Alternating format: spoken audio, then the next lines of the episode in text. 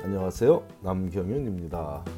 미국에서 의대 보내기. 오늘은 그 653번째 시간으로 어떤 과목을 들어야 의대 진학에 가장 효율적이냐는 질문에 대한 답을 함께 알아보겠습니다. 얼마 전 현재 고교 졸업반이며 얼리 어드미션으로 이미 진학할 대학이 결정된 학생이 그 대학에 재학 중인 선배들에게서 들은 좋은 내용에 관해 확인도 하고 일반적인 수강 계획을 세우고자 제게 질문한 내용들을 소개하고자 합니다. 이는 프리맷 과정을 밟으며 대학생활을 하고자 계획하는 고교 졸업반 학생이라면 모두 관심이 있을 듯 싶은, 싶은 질문이므로 학생들이 그 답을 정확히 이해한 상태에서 고교 생활을 마무리하고 대학 생활을 시작한다면 도움이 되리라 믿기 때문입니다. 질문 내용은 이렇습니다. 안녕하세요. 올해 가을에 대학교에 시, 입학하는 신입생이고 여기서 대학 이름 제가 생략했습니다. 다시 안녕하세요. 올해 가을에 대학교에 입학하는 신입생이고 학부 졸업 후에는 의대를 목표로 하고 있습니다. 다름이 아니라 5월에 있는 AP 시험에 대해 몇 가지 궁금한 점이 있어서 이메일 보냅니다.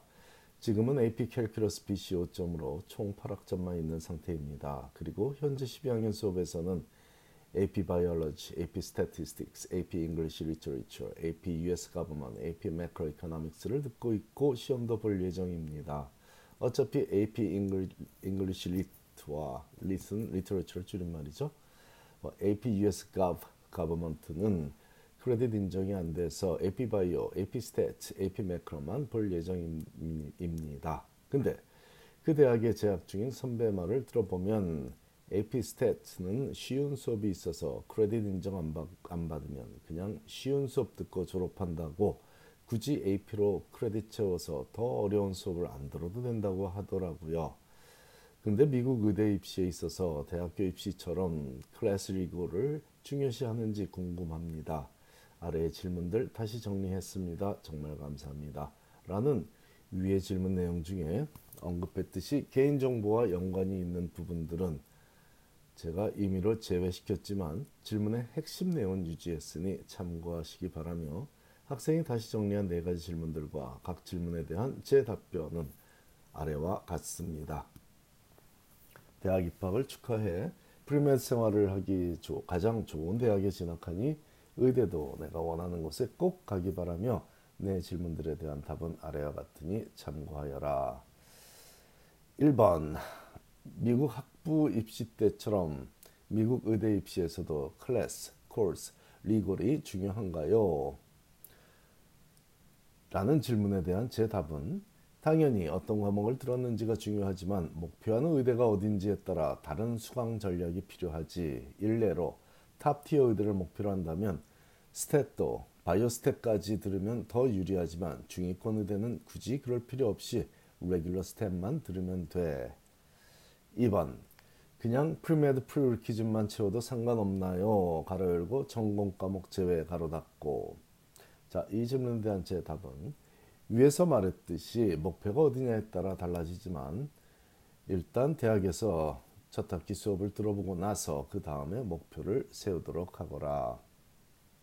3번 biology major 할 예정인데 AP bio로 해서 더 어려운 바이오 수업 듣는 게 좋을까요? 아니면 기초적인 intro to bio 수업부터 차근차근 듣는 게 나을까요? 라는 질문에 대한 제 답변은 내가 어떤 능력과 어떤 목표를 갖고 있는 학생인지를 내가 잘 몰라서 답하기 어려운 질문이지만 할 수 있다면 차곡차곡 듣는 게 최선이라고 보여.